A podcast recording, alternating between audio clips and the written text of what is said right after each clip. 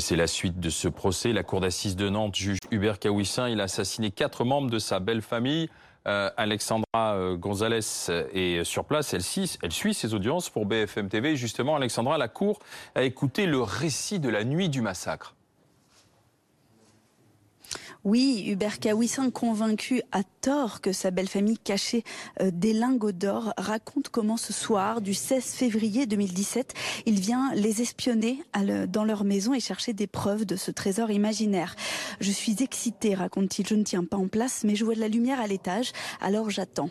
Finalement, vers 4 heures du matin, il se décide à pénétrer dans cette maison. J'ai plein de pensées qui m'assaillent, je suis secoué de tremblements.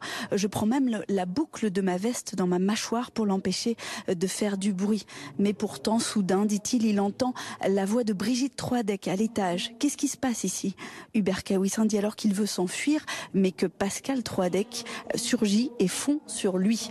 Dans son box, Hubert Kawissin livre ensuite, dans un seul souffle aujourd'hui, le récit halluciné euh, du massacre qui s'ensuit d'une lutte au corps à corps, dit-il, avec les quatre membres de la famille, Pascal, Brigitte Troidec et leurs deux grands-enfants, Charlotte et Sébastien raconte euh, comment il tente de se défendre, de s'enfuir, comment il ne trouve aucune issue, comment, dit-il, il prend euh, un pied de biche et finit par tous les frapper. Et d'un seul coup, dit-il, je me suis rendu compte euh, qu'ils étaient tous morts. Un récit livré d'un seul souffle avec une salle qui est d'audience qui est restée en apnée face à ces détails insoutenables.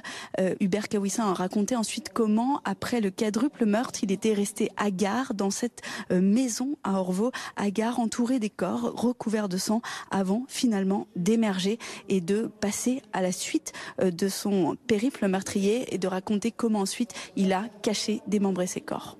Alexandra Gonzalez avec euh, Amine Mohamed en direct de Nantes pour BFM TV. Jean-Michel Laurence est avec nous, journaliste, ancien chroniqueur judiciaire. Vous avez écrit Les secrets de l'affaire Troadec aux éditions de l'Archipel, vous la connaissez par cœur.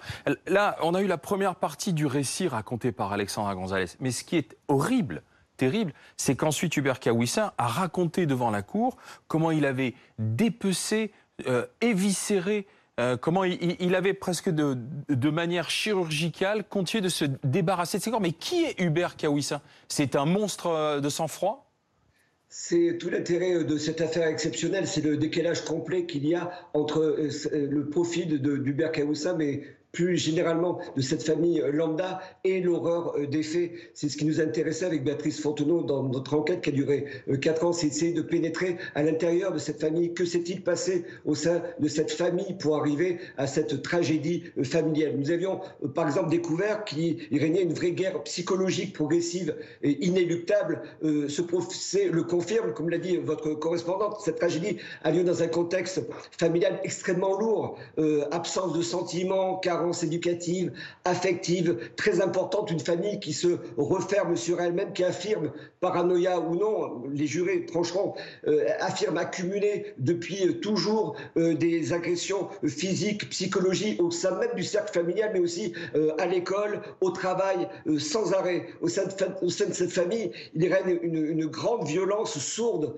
sur fond aussi de non-dits, de quiproquos engendrés par une absence totale d'écoute. Et c'est dans ce contexte familiale qu'il va y avoir sans doute cette semaine un point euh, assez important, c'est la déposition en visioconférence de cette semaine de René Troidec. Vous savez, c'est la mère de Pascal, euh, qui est également la mère de, Lydie, qui est co-accusée dans cette affaire, et grand-mère de Charlotte et de Sébastien. Cette déposition est très attendue, car c'est un fait extrêmement rare. Euh, cette personne ne s'est pas constituée partie civile, et peut-être que par sa déposition, on va enfin mieux comprendre ce qui s'est passé au sein de cette famille et qui a abouti à cette tragédie. Mais Jean-Michel, vous nous avez parlé des non-dits, de l'impact psychologique, de tout ce qui était caché, renfermé au sein de cette famille. Mais la jalousie, l'or, la, possibilité de ramasser des lingots, c'est ça vraiment la toile de fond de ce terrible massacre? C'est la petite histoire qui, qui, rejoint euh, la grande. C'est René Troidec qui parle de, de, de, ces trésors à la, après le décès de, son mari, Pierre Troidec, qui décède en, 2009. Et euh, alors, est-ce que cet or a existé ou non? Lydie Troidec, en ce moment, est en train de dire que cet or n'a pas existé. Euh, mais ce qui est sûr, c'est que Hubert Kaoussa avait une rancœur liée à une, un, sentiment d'injustice, lié à une spoliation de, cet or. Alors, l'or a-t-il existé ou non? Ce qui est sûr, c'est que on, on a essayé en tout cas de creuser creusé cette piste dans, notre enquête au, long cours. Hein, on a pris beaucoup de recul pour ça. l'or, il y a bien une caisse d'or qui est tombée dans, le port de Brest du, temps, en juin 1940. Il y a bien une caisse d'or qui a été retrouvée et cachée dans un jardin, puis dans un immeuble, dans la cave d'un immeuble de la recouvrance. Et Pierre Troidec aurait dit à sa femme qu'il aurait trouvé ce trésor. Bah, après, a-t-il existé ou non? On en sera plus dans, les prochains jours. Le, Merci Jean-Michel Laurence, co-auteur Les secrets de l'affaire 3DEC aux éditions de l'Archipel. Et ce procès, vous le vivez au quotidien sur BFM TV avec notre euh, envoyé spécial devant la Cour d'assises de Loire-Atlantique, Alexandra Gonzalez. Merci Jean-Michel Laurence.